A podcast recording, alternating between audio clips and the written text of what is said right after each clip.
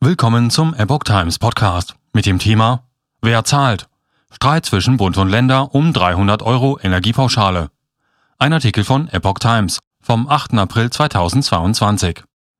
Zwischen Bund und Ländern bahnt sich ein Streit über das Entlastungspaket an, mit dem die Bundesregierung die Bürger für die hohen Energiepreise entschädigen will. Das berichtet der Spiegel in seiner neuen Ausgabe. Im Mittelpunkt steht dabei die Energiepauschale von 300 Euro, die den Beschäftigten über die Gehaltsabrechnung ausbezahlt wird. Selbstständige dürfen ihre Steuervorauszahlung entsprechend kürzen. Die Bundesregierung will die Steuerpflichtigen so einmalig um 11 Millionen Euro entlasten.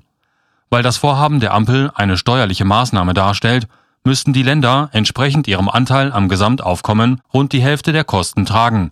Dagegen regt sich nun Widerstand.